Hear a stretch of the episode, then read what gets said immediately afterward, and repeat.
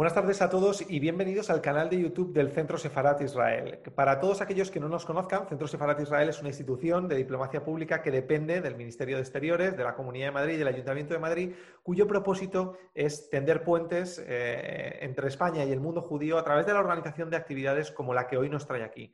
Hoy eh, vamos a, nos vamos a acercar a la figura de Amedeo Modigliani, un pintor judío sefardí, a través de, sus cartas. Eh, concretamente de, sus cartas en este libro, en este libro que ha editado Elba y a la que agradecemos que hoy nos acompañe y que haya eh, querido participar con nosotros en esta presentación conferencia. Eh, hoy está aquí representada eh, por, Clara Pastor, su editora y fundadora de, de la editorial. Clara, bienvenida, muchas gracias. Gracias.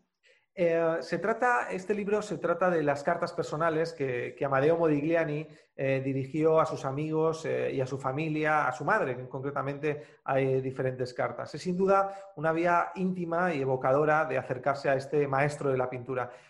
así que felicitamos en primer lugar a, Elba Editorial por, esta edición y de la que también hay que destacar un maravilloso prefacio de, de Jean Cocteau. Y también agradecemos a Federica Palomero, historiadora del arte, eh, también exdirectora del Museo Sefardí de Caracas y autora de Un acercamiento al judaísmo en el arte, un libro editado también con la colaboración de Centro Sefarat Israel, eh, que hoy nos acompañe también para profundizar eh, sobre la figura de Amedeo Modigliani. Así que, Federica, muchísimas gracias también a ti por acompañarnos. Gracias a ti por invitarme.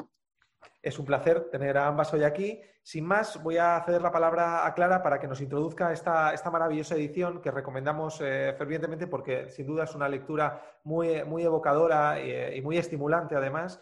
Eh, pero no sin antes recordarles que pueden eh, compartir el vídeo que están viendo en este preciso instante simplemente copiando el enlace eh, y distribuyéndolo entre aquellos que consideren que puede ser de su interés. Y también les recordamos y les aconsejamos que se suscriban al canal de, YouTube de Centro Sefarat de Israel en la esquina inferior derecha de, este, de esta misma ventana para que puedan recibir todas las novedades. Así que sin más, gracias a ambas y Clara, tienes la palabra. muchas gracias Israel y muchas gracias por, por invitarme. Fue un, una alegría saber que te habías fijado en este libro. Es un libro, para los que no lo hayan visto, muy cortito, que tiene un, así un, título con mucha enjundia, ¿no? Las cartas de Amadeo Modigliani y uno esperaría, pues, no sé, un libro de 300 páginas. Amadeo Modigliani vivió muy poco tiempo, tuvo una vida muy breve, muy intensa, pero muy breve, y escribió poco. O sea, en este sentido era pues eh, un pintor que pintaba y que esculpía, pero, pero cuya obra quedó, eh, digamos, en su obra. No, era una persona literata, ni, Es una de las cosas bonitas de estas cartas, ¿no? que regresaré ahora. El libro yo lo encontré en el Museo Morandi de Bolonia, en una edición muy bonita de Abscondita, eh, que hacen unos textos preciosos sobre arte, y, me gustaron muchísimo las cartas. Son, son poquitas, como ha dicho Israel, están dirigidas a amigos, a marchantes, eh, a personas que le ayudan a colocarse en las ferias, a su madre. Eh, no hay ninguna a Jan, a su mujer, que yo recuerde, aunque habla de ella.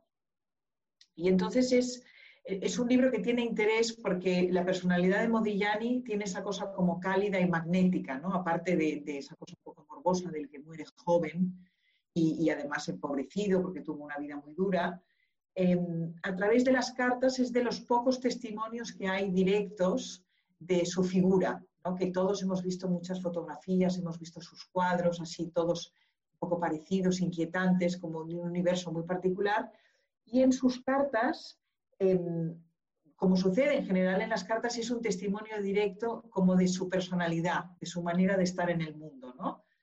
Em, es un testimonio raro porque, como dice Jean Cocteau en el texto introductorio, hay poco escrito sobre él de la misma época o sea, se ha escrito mucho sobre Modigliani, pero hay un libro muy bonito de su hija que se llama eh, Mi padre, pero era una figura que era más eh, observada, em, que no, digamos, que hubiera alguien que, pues eso, que tuviera un largo epistolario que, con él o que hablara de él. Voy a citar este prólogo de, Cocteau, que es sin duda un, añadido muy valioso al libro, porque Cocteau, aparte de, escribir muy bien y ser un observador sagaz, se nota que le tenía un, enorme afecto y una enorme eh, admiración a, Amadeo.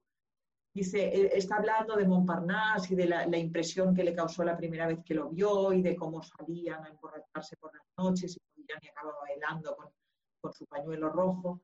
Dice, pero no me demoro en los recuerdos. Y confieso que me sería difícil hacer un retrato de Modigliani con fechas y fuentes. Jamás nos preguntamos de dónde había salido. Pertenecía a Montparnasse. Tenía el don de aparecer allí donde reinaban la inteligencia y el ingenio, animando cualquier reunión con su magnífica y ebria, presencia. Entonces es un poco la, idea que tenemos de Modigliani es bastante, según el testimonio de Cocteau, bastante ajustada, ¿no? O sea, uno imagina a un hombre pues divertido, seguro que torturado por sus demonios, pero con una gran joie de vivre. Luego les leeré un pasaje de una carta que manda desde, desde París a un amigo suyo. Entonces, para mí, como editora, el interés de publicar estas cartas estaba en que uno tiene vislumbres muy directos de su personalidad, o sea, de, en una carta uno ve ¿no? si la persona está eufórica, si está un poco deprimida, si está un poco melancólica, se, ve también un poco la relación que tiene con, su corresponsal. Y luego se ven también sus ambiciones, sus miedos y sus euforias, ¿no? O sea, cuando viaja en su juventud a Venecia, cuando ve Florencia, cuando está en Roma. Luego en la parte más oscura de las cartas, eh, que es un poco su, situación. ¿no? Es un hombre que vivió siempre con apuros económicos, incluso en la pobreza, no tenía domicilio fijo. Entonces, no era un hombre de quejarse, porque nunca verás en, las cartas una, una, queja, ¿no? algo que diga, que se lamente, pero digamos, esa, esa dificultad, ese exceso de, de, austeridad se percibe, ¿no? Pues un hombre que le prestan una casa en el sur de Francia, entonces dice que está allí contento con su mujer, entonces tiene que trasladar los cuadros porque tiene que irse de donde estaba.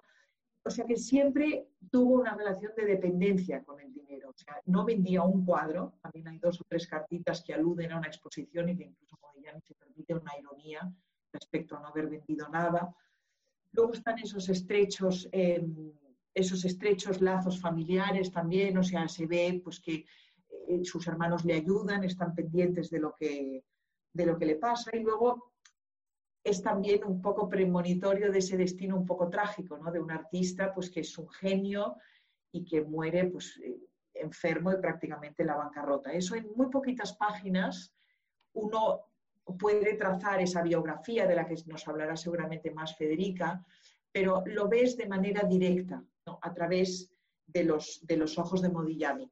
Y para, para, para terminar, os voy a leer un pasaje que a mí me gusta especialmente y que veréis esa personalidad un poco explosiva y también muy humorística.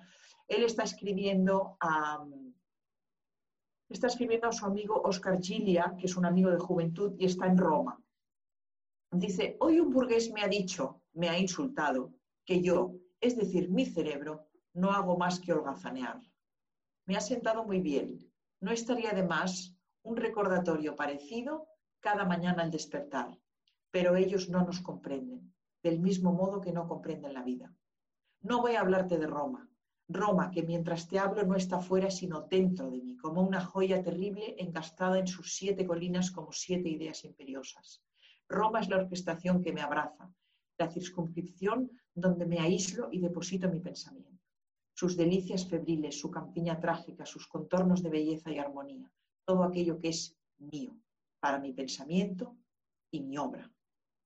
Y concluye, Espero una nueva obra y puesto que ya la he definido y formulado, otras mil aspiraciones brotan de la cotidianidad.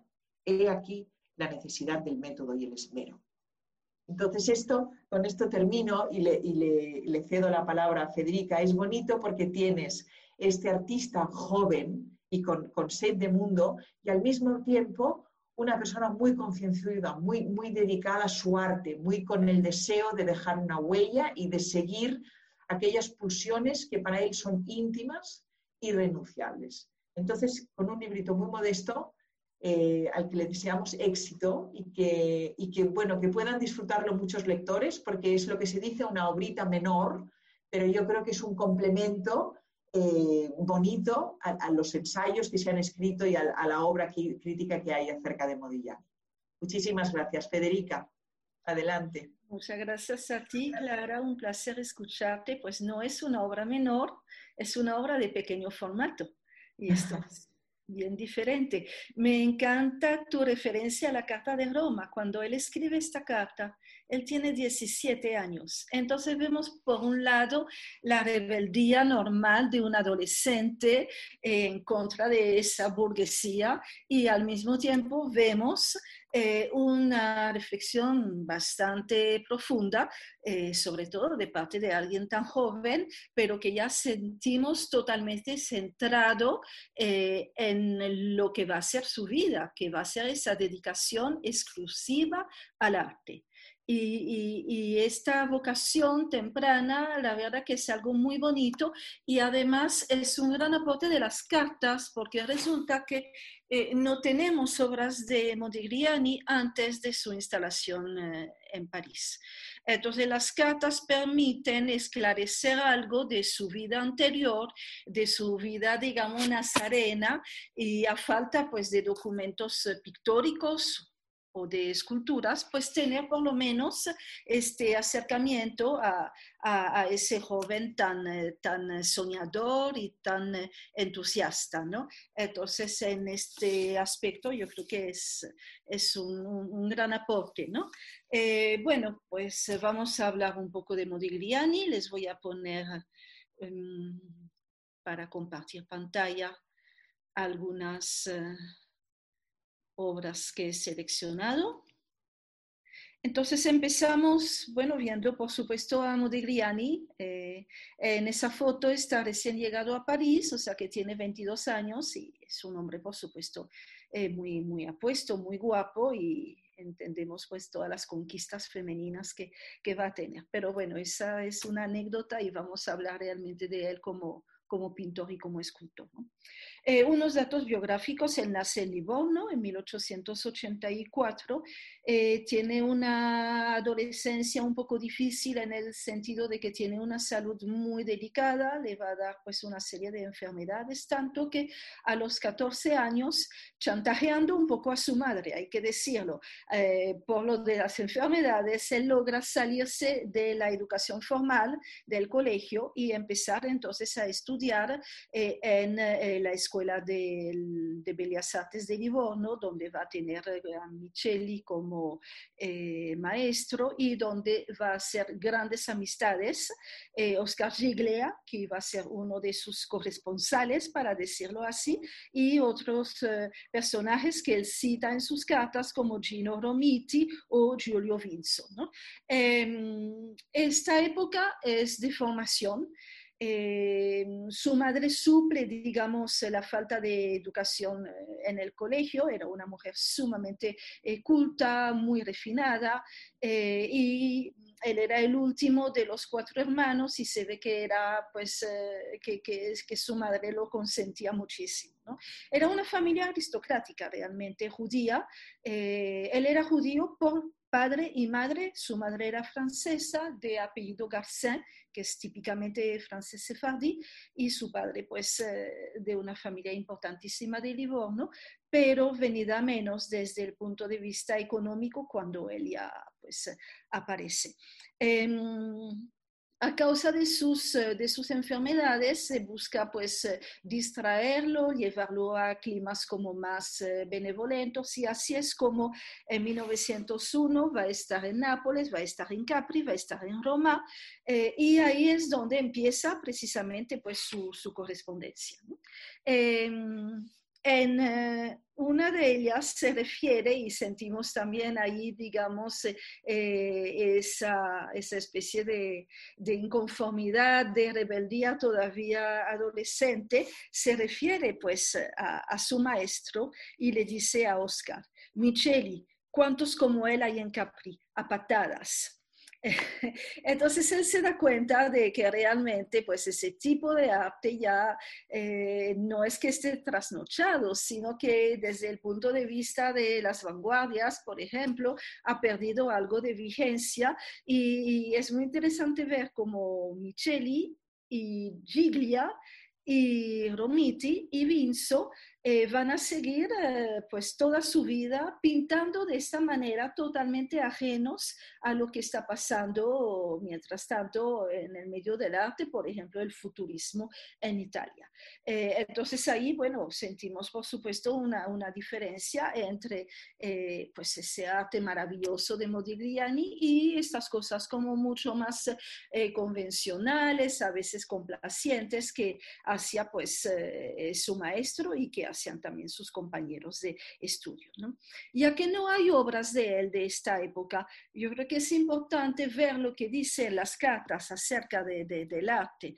Eh, por ejemplo, eh, cuando está viajando con su madre por Capri, después por Roma, él habla de la belleza clásica del paisaje, él habla de belleza y armonía y él dice, mi propia verdad sobre la vida, la belleza y el arte. Y ese concepto de belleza es un concepto realmente anclado, ancladísimo, que va a hacer que precisamente frente al, al desdén, por no decir a veces al desprecio de los artistas de la vanguardia por el concepto de belleza, él siempre va a quedar sumamente adherido a él.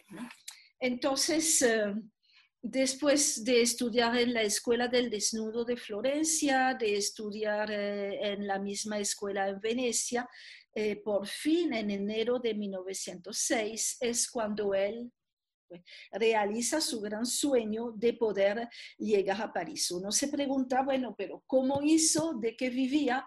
Pues vivía de muy poco, al parecer de una pequeña herencia que había recibido de un tío que era tocayo suyo, Amedeo, y también de una pequeña asignación que su madre lograba mandarle y que a veces se completaba, como lo sabemos, gracias a una de las cartas, precisamente, eh, pues a través de, de su hermano. Entonces, ¿qué encuentra él en París? Bueno, 1906 es la gran época realmente de, la capital de las artes, de los cafés, de las tertulias, de los salones, las exposiciones, las revistas, las galerías, todo lo que ese ambiente pues puede eh, ofrecer a un joven artista, tanto desde el punto de vista estrictamente artístico como también desde el punto de vista, bueno, de esa vida intelectual, social y bohemia bueno, que, se, eh, que tiene lugar eh, básicamente en Montmartre, como vemos aquí, ese famoso café Le Lapin Gilles, eh, donde se reunían pues, esos artistas llamados de la Escuela de París, es decir, extranjeros como él, pero que estaban en París todos atraídos como él lo, lo, había sido precisamente por esa vida cultural, artística tan intensa. Le Bateau Lavoir, un sitio pues muy conocido también donde estuvo, por ejemplo, viviendo Picasso, donde estaba Marc Jacob del que, por cierto, él será en algún momento vecino. Eh, después pasamos a Montparnasse con la Ruche, que era el antiguo, eh, un antiguo pabellón de la Exposición Universal de 1900, el, el, pabellón de los vinos, por cierto, que no deja de ser algo irónico, este, que había sido transformado entonces en talleres para, para artistas, eh, y los cafés que él frecuentaba pues muchísimo, podríamos decir tal vez demasiado, porque su, afición pues, al alcohol lamentablemente eh, terminó de deteriorar su, su, salud ya muy frágil. Aquí la Rotonde, el, el Dôme, todos esos sitios de Montparnasse. Y él cuando llega a París, bueno, llega así primero como un príncipe y se instala en un hotel bastante lujoso en la Madeleine hasta darse cuenta de que con ese tren de vida no puede seguir y entonces se va a un sitio mucho más modesto en Montmartre, en eh, esa plaza eh, que aquí ha sido pues eh, pintada por uno de sus amigos, Maurice Utrillo. ahí tuvo su primer estudio, pero como muy bien dijo Clara, eh, pues no tenía realmente casi domicilio fijo y es muy difícil seguirle la, la, pista a través de las numerosísimas mudanzas que él hizo de vivienda y de, y de taller. ¿no? Entonces, él se integra muchísimo a toda esa vida de bohemia. Y él es como el gran representante, el símbolo, podríamos decir, de la bohemia. Pero por otra parte, hay algo que, es muy interesante y algo contradictorio, que él llega en el auge, en el momento de esplendor de las vanguardias pero no va a participar de las vanguardias como participa de, esa vida.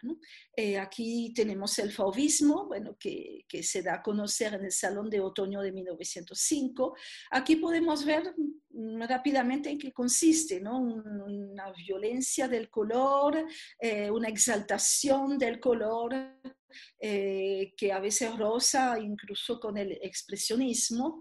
Aquí en Matisse lo vemos muy bien, por ejemplo, como eh, los colores ya no son realistas, eh, no corresponden realmente a un retrato fidedigno, lo podemos ver muy bien en, el rostro, por ejemplo, de la mujer, ¿no? con ese verde, ese anaranjado, etc. Y por otra parte, el hecho de que el color y la forma se disocian, es decir, puede haber en una forma varios colores o un color que abarca varias formas. ¿no? Y esto, por supuesto, es totalmente, totalmente novedoso. Aquí lo vemos en un paisaje. Eh, todavía pues eh, se pinta muchísimo el paisaje en esa época a través de un otro gran fauvista que fue André Derain. En 1907, pues eh, algo también totalmente nuevo y, seguramente que sacude más todavía el medio artístico que el fauvismo, que es ese cubismo que se inicia con Picasso. Modigliani lo conocía, eran eh, vecinos, tenían muchos contactos. Y aquí podemos ver en ese protocubismo, digamos, de las señoritas de Avignon, algo que sí va a retener Modigliani, tal vez lo único de esas vanguardias de su época, que es la influencia del arte negro que vemos aquí en las caras, que parecen más bien más caras africanas, que vemos, bueno, en ese trazo único para las cejas y la nariz, en la forma de los ojos muy esquematizada.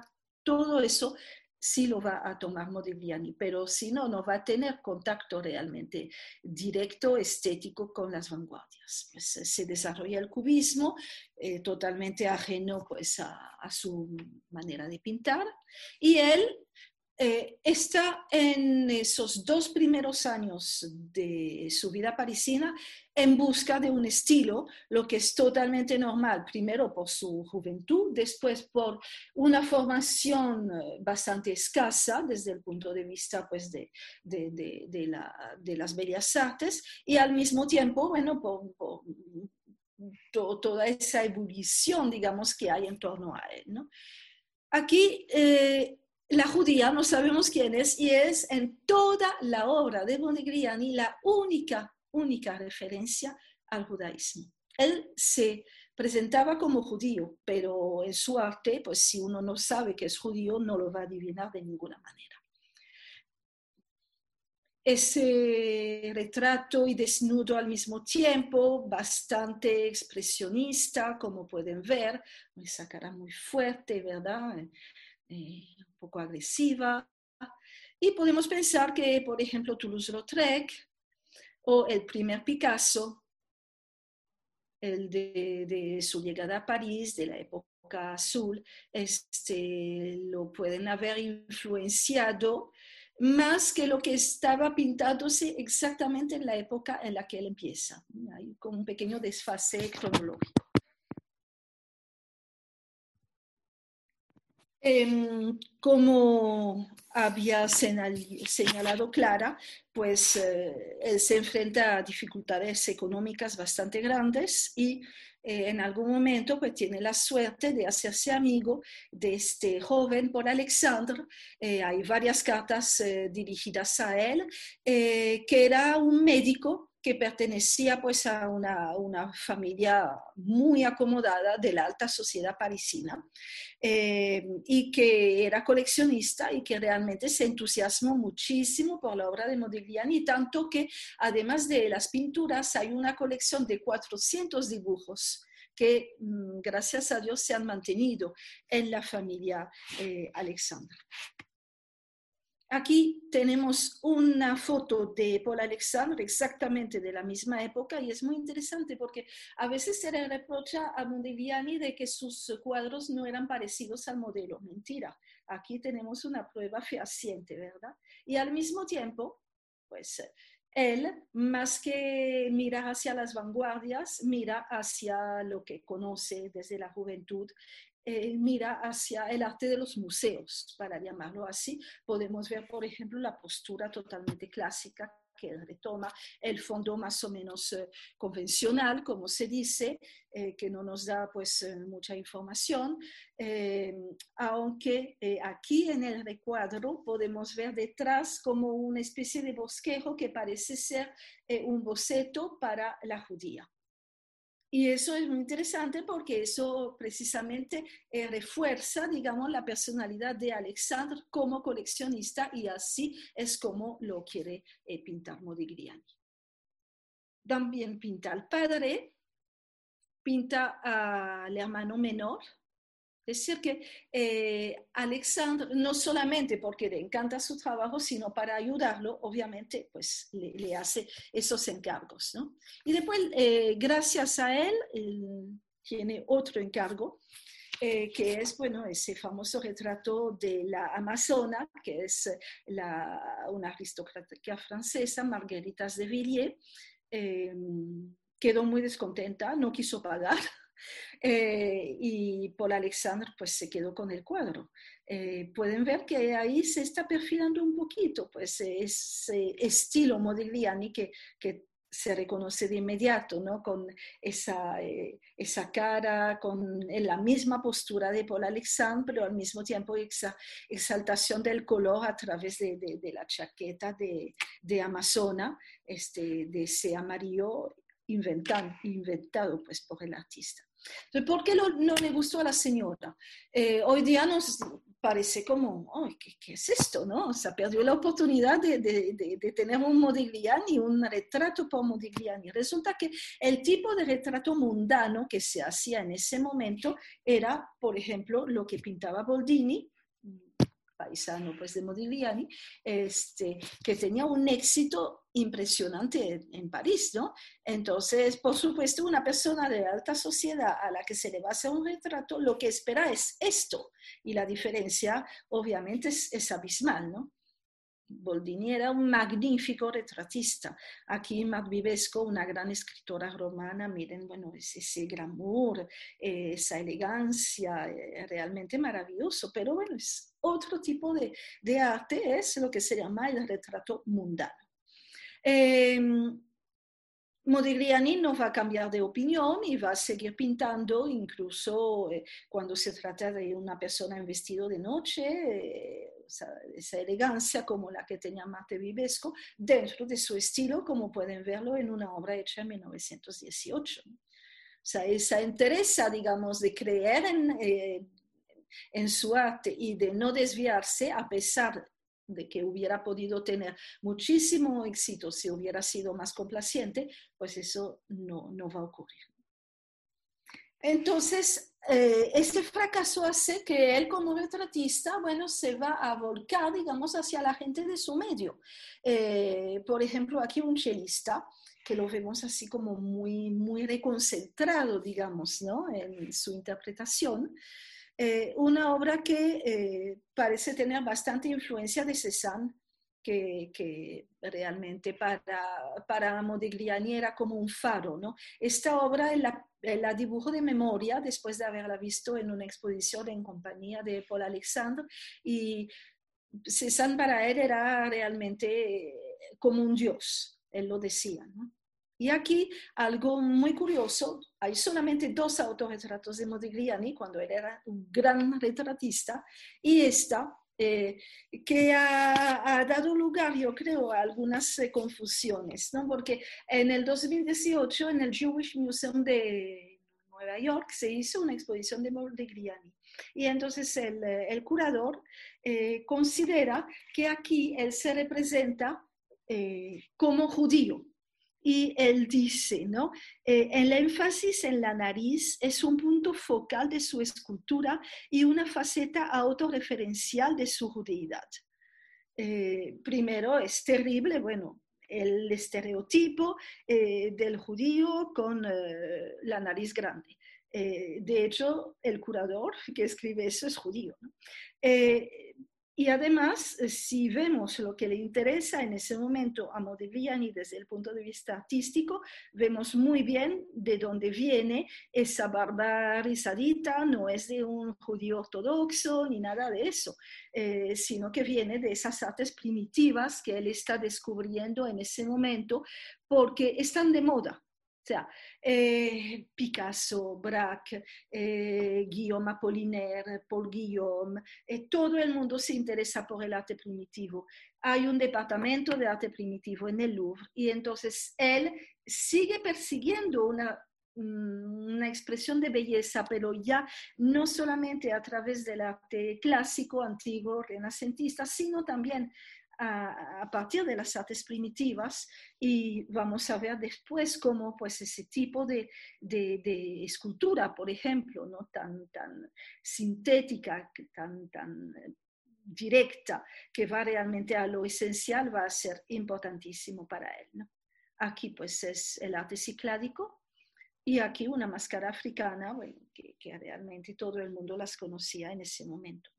Entonces, a esa influencia a través de las vanguardias de las artes primitivas eh, se añade eh, la de Brancusi, que era pues, un escultor importantísimo en ese momento, rumano, que había llegado a París en 1903 y que también fue, por supuesto, influenciado por ese primitivismo. Aquí lo tenemos pintado por, eh, por Modigliani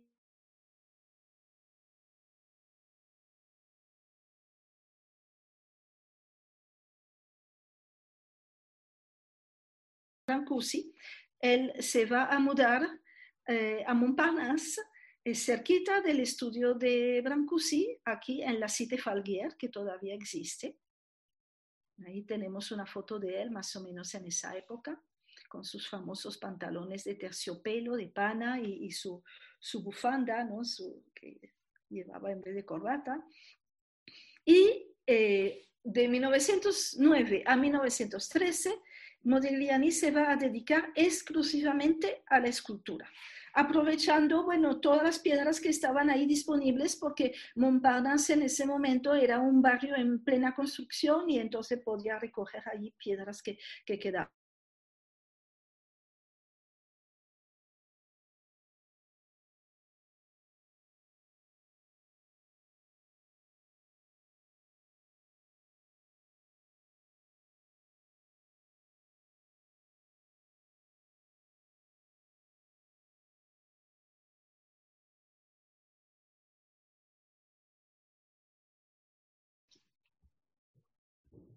Entonces vamos a ver pues varias de estas esculturas. Eh, aquí, por ejemplo, una cariátide que en efecto tiene un aspecto pues sumamente, sumamente primitivo que nos recuerda la estatua cicládica que habíamos visto antes, ¿no? Esas cabezas donde sentimos que hay una búsqueda de la pureza de la forma, unir a lo esencial, eliminar eh, pues cualquier historieta, cualquier anécdota, cualquier detalle, cualquier elemento decorativo para llegar a eso, a lo, esencial, a, digamos, mm, esos rasgos sin los cuales ya un rostro dejaría de serlo, ¿no? Eh, y un ideal de belleza que nos recuerda totalmente sus cartas de juventud, la belleza, la armonía, la vida, la belleza, el arte, pero ahora no lo busca en el canon antiguo, sino que lo busca precisamente eh, fuera, ¿no? A través de, otro tipo de civilización, lo que pues, se suele llamar el primitivismo, ¿no? Apreciamos el diálogo entre la línea y el volumen. Eh, y en, en una carta por Alexandra, él dice que él eh, tiene un busto que había dejado en casa de Brancusi, que lo mande buscar, etc. Entonces, vemos al mismo tiempo pues esa, esa vida cotidiana, digamos, eh, eh, en torno a esa escultura. ¿no? por cierto, en 1902, como pues lo vemos a través de sus cartas, él había estado en Pietra Santa, cosa que no suele aparecer en su biografía y que es sumamente importante porque ahí obviamente a los 18 años hizo escultura. y la retoma pues entonces en París. Em, cuando él retoma la pintura, él deja la escultura y la deja totalmente, eh, podemos suponer que por razones de salud. Em, hace pinturas de sus esculturas, es decir, que hay como una, una época ahí de, de transición, ¿no? Eh, con esa referencia pues al arte clásico, a las cariátides, a la antigüedad, como pueden ver, pero dentro pues de esos rasgos eh, primitivos que él mantiene en los rostros y que vemos muy bien aquí en ese, eh, en ese busto, que, que, es como una retroalimentación, digamos, a partir de su escultura y al mismo tiempo la definición de su estilo. Entonces, a, partir de ahora vamos a ver esos retratos de toda la gente que está en torno a él. Eh, eh, muy importante. Eh, llega a París en 1913 bueno, viene de, su Rusia natal. Se conocen, dicen las biografías siempre que en 1915, pero ya sabemos por las cartas que por lo menos en 1914 ya se conocían, ya que eh, Modigliani recomienda una obra de Sutin al eh, gran crítico de la época y de las vanguardias, que es eh, Gustave Coquio. Tal vez en 1913 se pudieron conocer y bueno, eran dos hombres desde el punto de vista artístico totalmente opuestos, pero con muchísimas cosas para compartir desde el punto de vista personal. Los dos eran extranjeros, eran judíos, eran artistas, eran alcohólicos, lamentablemente, y fue una amistad realmente muy, muy, muy, muy estrecha hasta la muerte de Modigliani. Aquí tenemos a Sutin, Nos va a representar también a Paul Guillaume, que fue su marchand entre 1915 y 1916, que conoció a través de Max Jacob y del cual hizo cuatro retratos. Eh, el título Nuevo Pilota es un poco una ironía, pero tiene que ver, bueno, con, con esa audacia, digamos, que tenía Paul Guillaume para escoger los artistas que él representaba, ¿no? Y al mismo tiempo, bueno, ven cómo pasa de la escultura a la pintura, eh, la esquematización, la estilización, todos esos eh, rasgos tan interesantes porque que hacen que, sí pareciéndose cada obra al modelo, realmente hay también como una hermandad, digamos, entre todos los retratos que va a hacer Modigliani. Entonces, eh, es como una, toda una galería de retratos de la gente más importante de su época, Juan Gris, Kisling, otro gran amigo suyo, polaco, judío, que llega a París en 1910, mm, a menudo Kisling va a poner a disposición su taller eh, para que ahí pinte Modigliani. Pinchus Cremene, también judío y ruso. Miren el parecido, es impresionante realmente, ¿no?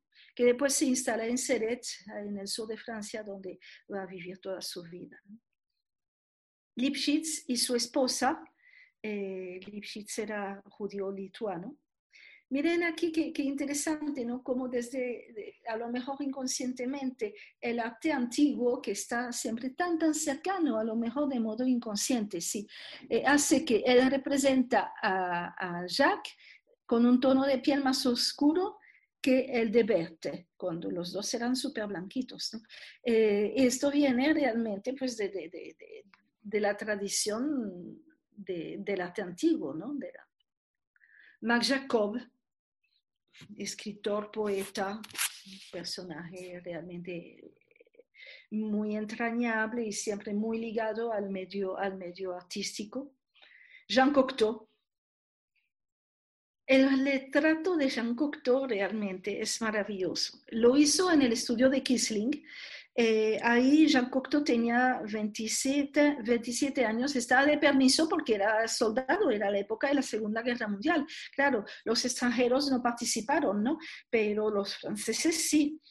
Aquí tenemos un retrato de Cocteau totalmente contemporáneo. Pueden ver cómo eh, él ha representado pues, el bolsillito con, con el pañuelo, el, el, el corbatín, todo eso.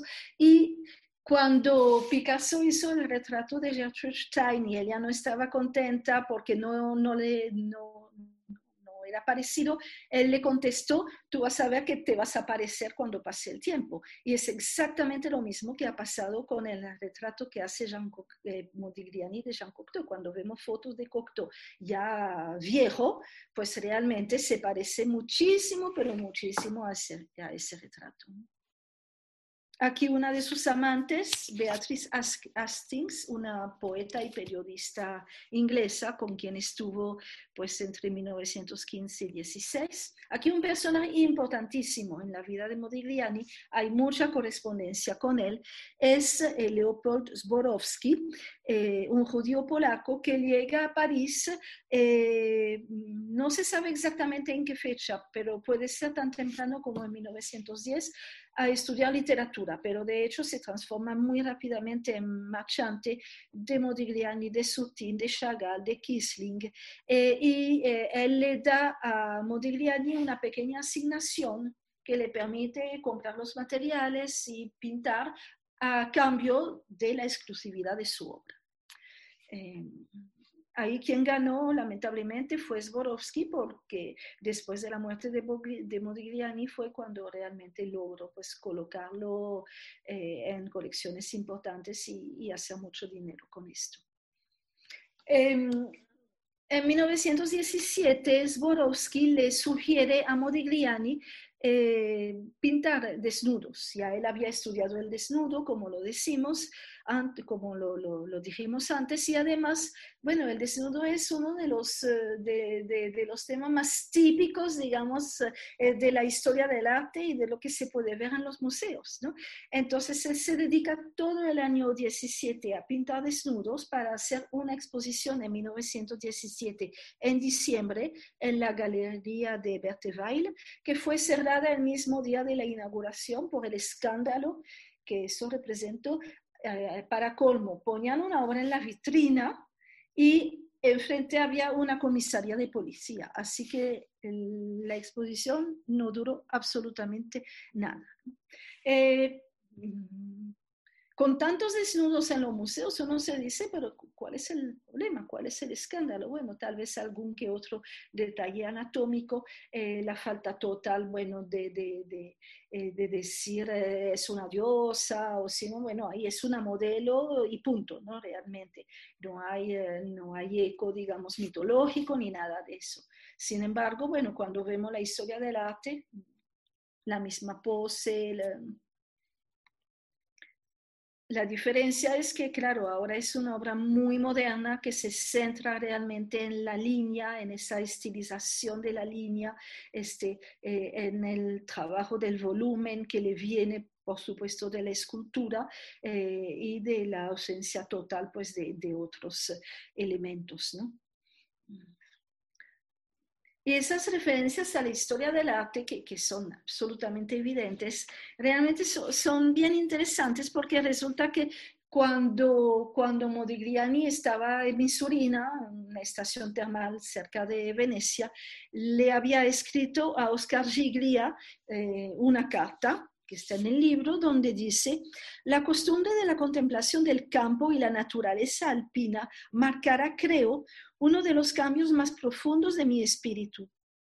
Me gustaría hablarte de la diferencia que media entre las obras de los artistas que más han convivido y más se han comunicado con la naturaleza y los artistas de hoy día que buscan la inspiración en un estudio y sueñan con educarse en ciudades de arte. Escribe eso en 1904 o 5. ¿no?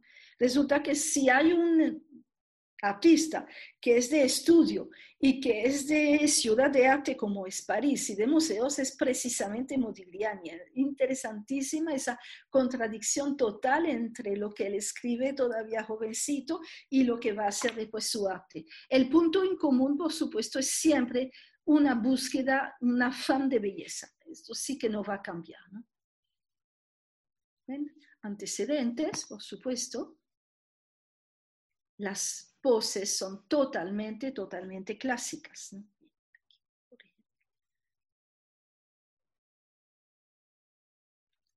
Esa postura que se llama la Venus púdica, que se remonta a, la, a Grecia y Roma, por supuesto, que retoma Botticelli.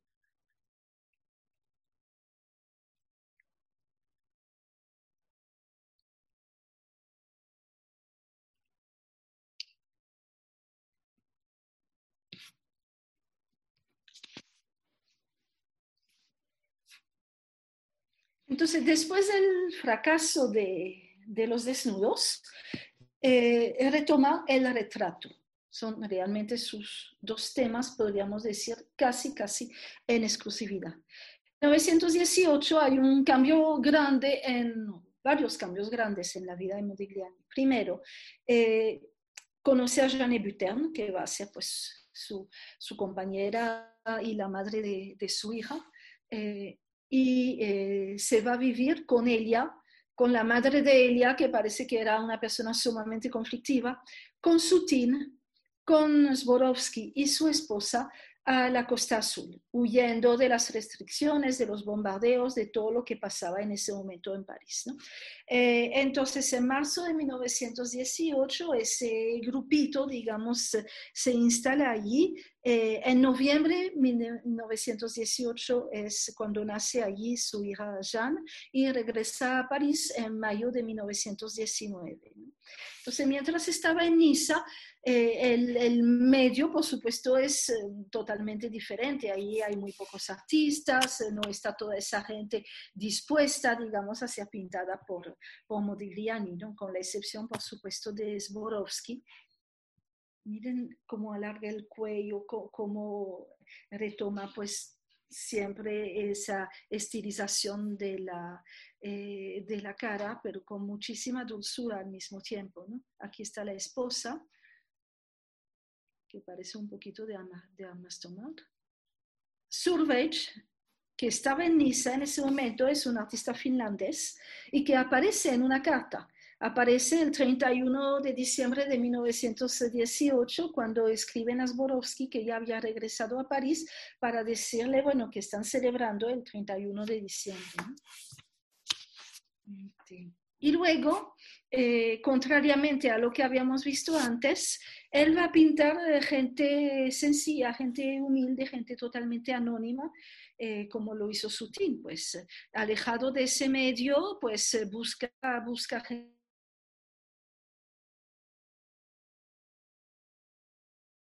ambiente pues del sur, de la costa azul, retoma pues a un artista de ahí que es César, ¿no? Lo vemos aquí muy bien. Ese mismo lado pues, de construcción eh, geométrica de la fuerza de las formas. ¿no? Y entonces, en, eh, ahí en la Costa Azul es donde va a pintar los cuatro únicos paisajes que se conocen de él y vamos a ver dos, ¿no? Eh, por cierto, mencionados en una carta de enero de 1919 a Zborowski. Tengo intención de realizar algunos paisajes. Ciertamente, los primeros podrán parecer obra de un primerizo.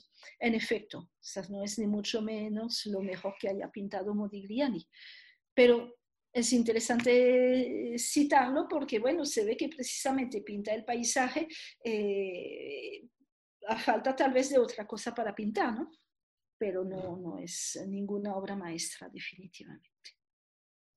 Y a quien va a pintar muchísimo, como 25 veces, a es a Jeanne Butern, que fue bueno, su, su, gran amor y su último amor, desde luego. Aquí la representa, pueden ver que está embarazada en 1918 en Niza, y como hizo con el desnudo, vuelve pues a, eh, de una manera como muy fluida, sumamente natural, a eh, esa postura del arte manierista, por ejemplo, pero eliminando cualquier otro detalle, solamente se queda con lo esencial, con lo fundamental que es esa pose. Aquí la vemos otra vez, con ese perfil tan italiano, miren. Y finalmente, ya en 1919, seguramente ya en los últimos meses del año, cuando han regresado a, a París, donde pueden ver que está otra vez eh, en estado. Y es una de las últimas piezas de él, ya que Modigliani pues muere en el Hospital de la Charité el 24 de enero de 1919 y el 25 Jeanne Butin se, se lanza por la ventana de la casa de sus padres. Eh, entonces ese final trágico, por supuesto, ha, alimentado muchísimo toda la leyenda de, de él como artista maldito, como, como el, también viendo el lado más sombrío de la de la bohemia de la época, etcétera, ¿no? Yo creo que, bueno, ahí hay muchas cosas eh, verdaderas, otras inventadas, etcétera. Lo importante es realmente una obra absolutamente deslumbrante eh, y, totalmente personal en la época eh, en que los artistas eran muy de grupos, ¿verdad? Y muy de ismos. Y eso es realmente lo que nos queda de, de él, creo bueno, les agradezco muchísimo su, su atención. Muchísimas, eh, muchísimas gracias, eh, Federica. Eh, la verdad es que ha sido, em, ha sido una conferencia profundamente enriquecedora. Yo creo que, bueno, todos los que nos han seguido, estoy, estoy, firmemente convencido de que han podido disfrutar muchísimo, no solo de, de la conferencia, sino también de todas las obras que, nos ha ido mostrando y se han podido llevar un eh, claro retrato de cómo era Modigliani y un perfecto complemento a las cartas que, comentábamos antes que editaba Elba. Así que eh, muchísimas gracias, Federica. Esperamos que, a todos ustedes les haya resultado tan interesante como a mí personalmente me ha resultado este repaso por la vida y obra de, de Amedeo Modigliani. Muchas gracias, Federica. No, gracias a ti Israel y gracias a Casa Sefarad y gracias a Clara también. Fue un placer hablar de, de, Modigliani, obviamente, un placer. Y dentro además de, de esa casa, de esa casa Sefarad que quiero mucho. Así que es una manera de agradecer tantas charlas que yo he oído, dando yo una. Muchísimas gracias, Federica, y a todos ustedes también muchas gracias por seguirnos en una actividad más del canal de YouTube del Centro Sefarat, este Centro Sefarat Israel desde casa. Les esperamos en las próximas y les animamos, como decíamos al comienzo, a suscribirse a nuestro canal de YouTube. Muchísimas gracias a todos. Gracias. Hasta luego.